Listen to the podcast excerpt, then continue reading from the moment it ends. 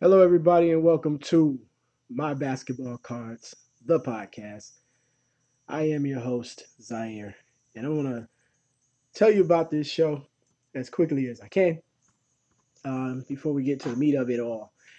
Basically, I have this collection of basketball cards, and in a time where uh, a lot of people are into retro shows, we're going to talk about retro basketball. Now, what we do is we go through all of these basketball cards and we pick a card each episode and we talk about the athlete, the season they had, and maybe like some things that were going on uh, between opponents that they had or things of that nature. Kind of take a little dive into the um, the athlete that we find through a basketball card, and then we try to find out as well how much does this card actually worth. Now, a little introduction here. I started collecting cards, like, you know, sports cards, baseball cards first in 1987. And um, a few years later, I discovered basketball cards, which I didn't know existed. I was, you know, a kid and everything. So I remember in 1989, 1990, that season, I believe, or it might have, yeah, it was 89, 90 the first set of hoops basketball cards were released, and I remember getting a Magic Johnson card and a Muggsy Bogues card amongst other cards in that pack. Now, I thought like, wow, this is pretty cool. Because once again, I'd never seen basketball cards before. And I bought them at a grocery store, of all places, um, in Cleveland, Ohio, Cleveland Heights, Ohio, actually. So that started my love for basketball cards. And I still continue to buy baseball cards and I'll have football cards as well. Even some hockey cards, some golf cards here and there. Got a whole bunch of different kinds of cards, but mostly basketball, football, and baseball, of course. So, uh, talking about all that, uh, collected so many cards over the years, and that leads us to this show right now. And so, like I said, we're going to look at these cards. So, um, the first card I'm going to talk about in the first episode is a Shawn Kemp card from the 1997 98 season. We'll just say, yeah, 1998 season or of um, the releases from Upper Deck, and it's a black diamond card. And you'll see the picture of the card, you know, while you're listening to the podcast on your device. So I'm going to tell you about this. Um, Shawn Kemp actually this season that he played, I'll you know let you know that as a kid growing up, I had multiple favorite teams. Uh, of course, growing up in Cleveland, my favorite team was the Cavs at that time, but my next favorite team was the Boston Celtics. Also loved the Seattle SuperSonics, and um, got a, a spot in my heart for the Portland Trailblazers too as well. But um, being the biggest Cavs fan during the pre LeBron James era, and we'll talk about that another time uh, about the post LeBron James era Cavs. But yeah, I was a huge Cavs fan, you know, in the pre LeBron James era, and um, Shawn Kemp was the first big name free agent I believe that the Cavs had gotten um, ever. I could be wrong, but from the years that I remember, he was just a big name. Actually, let me change that. He wasn't a free agent. They got him in a trade. I'm about to tell you lies. They actually got him in a trade. This is the truth. And they traded for Shawn Kemp um, during the, I want to say the summer of 1997. Now, God bear me on this show. I'm kind of going on the fly right now which I think makes for a more interesting show. but yeah, Shawn Kemp uh, arrived, and I'm on basketballreference.com actually looking this up. Uh, he arrived uh, on the Cavs team. He, he was traded by the Seattle Supersonics, and this is September 25th, 1997. Um, the Cavaliers traded Terrell Brandon, who was their all star point guard, and uh, Tyrone Hill, who was an all star power forward as well and a 1998 first round draft pick, which ended up being Pat Garrity, to the Milwaukee Bucket, Milwaukee Bucks. the Milwaukee Bucks traded Sherman Douglas to the Cavaliers, and the Milwaukee Bucks also traded Vin Baker to the Supersonics. And so um, the Cavs got out of all that Sherman Douglas and Shawn Kemp. We were all very excited about Shawn Kemp. I don't even know if Sherman Douglas even played a lick for the Cavs that year. Actually, he did not. So whatever went on with Sherman Douglas is another story for another time. Um, I think they traded him right after that. Nonetheless, now you know I don't know if you some of you may not be old enough to remember when the Cavs got LeBron James, but I'll just let you know when the Cavs got LeBron James. I mean, it was almost like when they got the pick to the the, the when the lottery pick was number one for the Cavs to get LeBron James. I mean, folks were in tears and going crazy because they were so happy because finally the Cavs were going to get a star. Well, when the Cavs landed Shawn Kemp, that's how I felt. I was like ecstatic. I remember being in my um, in my dorm room in college. I was a freshman in college at the time, and my roommate was from uh, Detroit, and I was just so happy. Like, yes, we got Shawn Kemp, and he looked at me like, "Y'all still ain't gonna win the championship." I'm like, "Dude, don't rain on my parade, man." And so Shawn Kemp was like the savior coming to Cleveland to make basketball interesting again because the team had been decent, you know, um, late 80s throughout the mid 90s. The Cavs had pretty much were a playoff team for the most part, unless uh, the years that they did make the playoffs, it was because of like injuries and things of that nature. But they had all stars like Mark Price, who was an all NBA point guard. They had Brad Daugherty, who was one of the best centers um, of his time and very underrated, very uh, underappreciated in today's uh, mindset of NBA fans who many probably don't even remember or had never seen him play because his career was kind of cut short because he had back injuries. But nonetheless, uh, Larry Nance, whose son now plays, Larry Nance Jr., um, Larry Nance was another star for the Cavaliers. And towards the mid 90s, um, or into the mid 90s, you know, those guys had gotten older, and, you know, the Cavs were led by uh, Terrell Brandon, who Shawn Kemp was traded for. Um, and he was pretty much like a lone star on a team full of role players. And uh, Mike Fratello was a coach, and he got as much out of that team as could. Uh, the team wasn't, you know, they they would make the playoffs and win about 47, 45 games or so, um, but they weren't star-studded.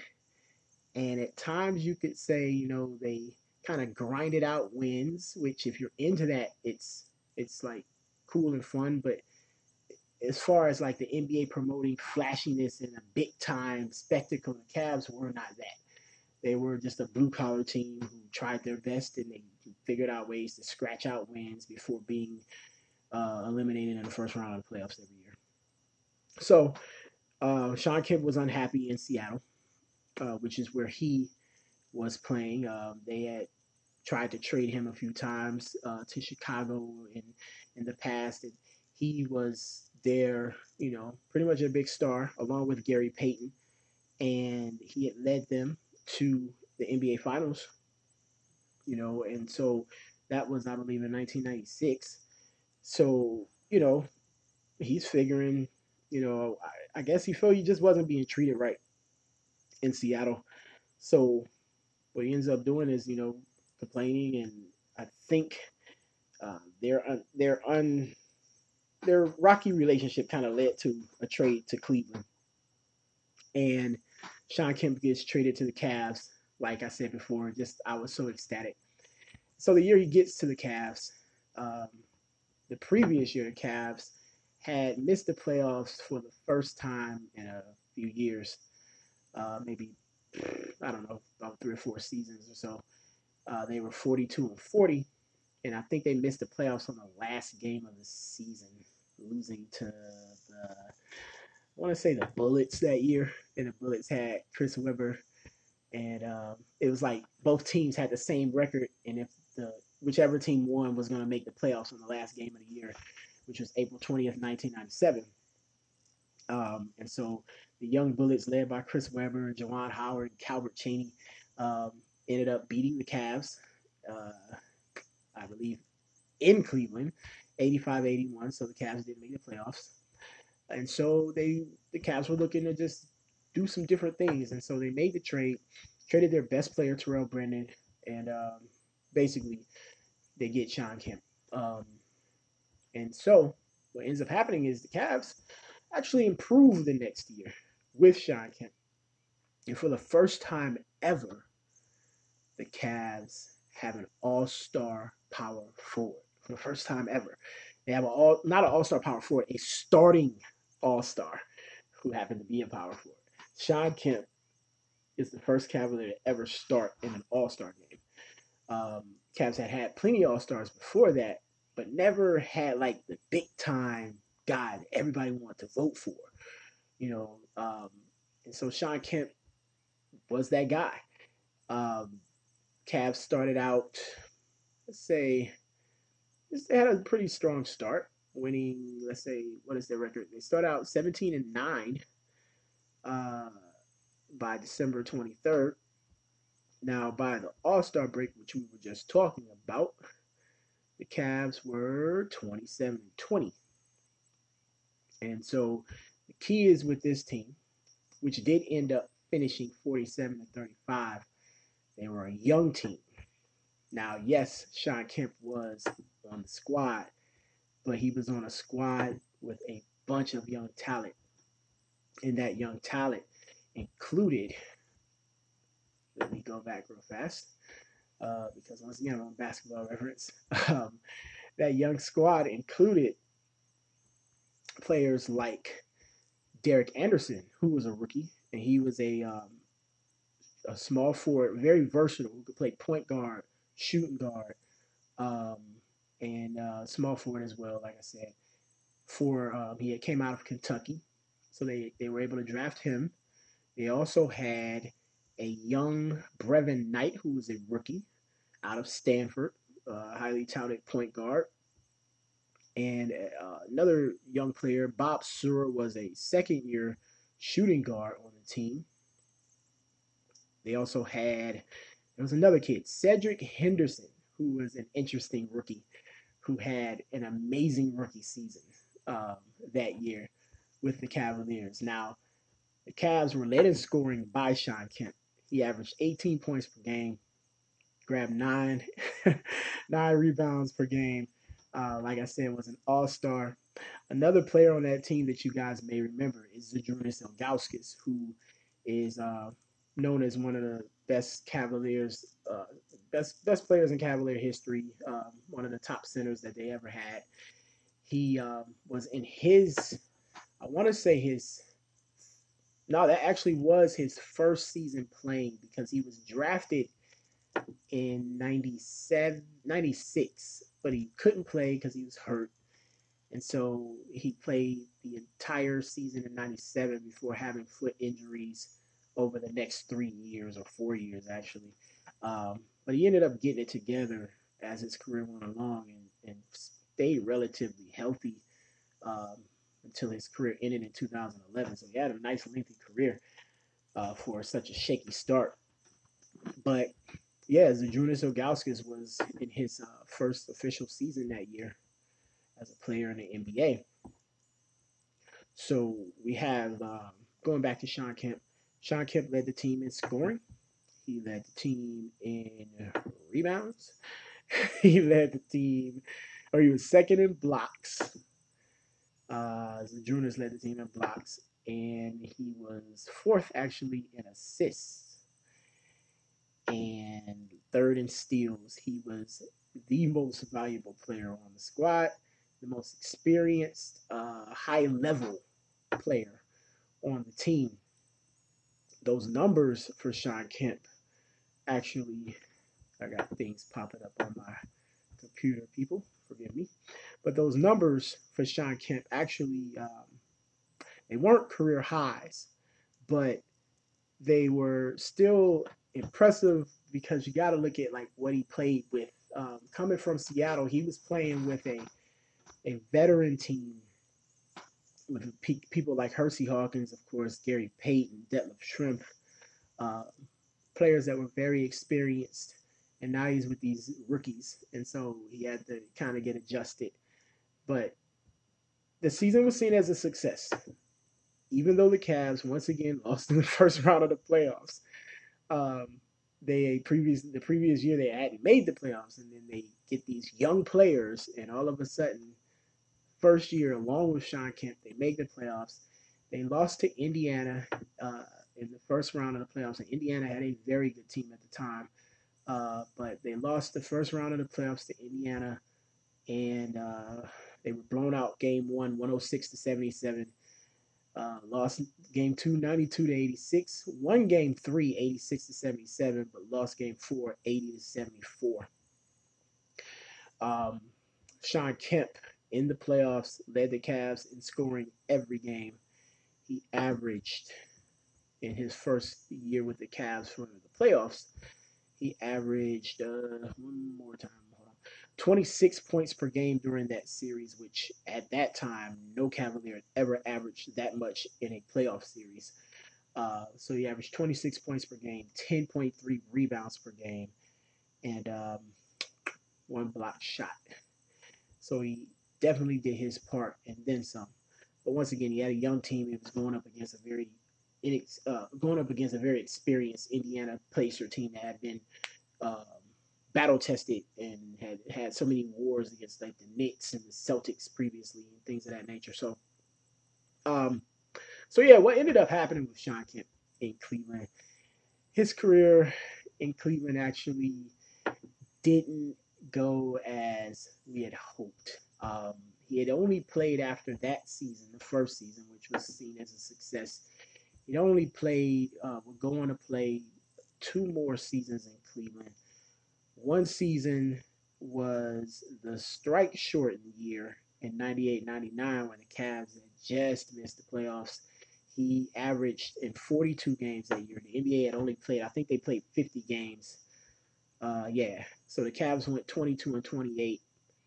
NBA played 50 games that year, and the Cavs got off. Uh, they were just a bit inconsistent, but they're they their best that they were were 21 and 18, and they were looking like they probably were going to return to the playoffs, but they went on to lose uh, or finish the season one and 10 um, for the rest of the year. After after starting out 21 and 18, they finished out 22 and 28, and they missed the playoffs. And Shawn Kemp that year though uh, had his first and only season of his career where he averaged 20 points per game. And those of you who hear about Shawn Kemp might be thinking like, wow, you know, as good as he was, why did he only average 20 points per game once? And, you know, he had played on teams where he really didn't have to average over 20 points per game because he was on very, very deep teams. Like I said, he played with Gary Payton, Detlef Schrempf, Hersey Hawkins, Sam Perkins, all guys that could put up 20 points on any night with their scoring ability. Um, so yeah, Shawn Kemp was more than just a scorer, but when you needed him to, he could put the ball in the basket. So in his second year with the Cavs, he did average 20.5 points per game, nine rebounds per game, 9.2 rebounds, and uh, 1.1 blocks. And so um, I want to look and see what his numbers as far as being uh, one of the scoring leaders he he was among the scoring leaders, but he definitely wasn't the scoring leader, averaging 20 points per game. But uh, nonetheless, uh, yeah, he was 12th in the NBA during the strike shortened season, and so that was as high as he had ever been as far as uh, leading a team in scoring and everything. His third and final season in Cleveland, once again, just wasn't successful. Uh, Mike Fratello was was fired previous to that year, and um, Randy Wittman was brought in, and the Cavs went a lowly 32 and 50, and we're nowhere near the playoffs. Uh, Shawn Kemp that season averaged 17.8 points per game, which was the lowest amount of points he had averaged uh, since the 92 93 season when he averaged the same amount. He also averaged 8.8 rebounds, which is the lowest amount of rebounds he had averaged since the 91 or 90 91 season, which was his second year in the NBA.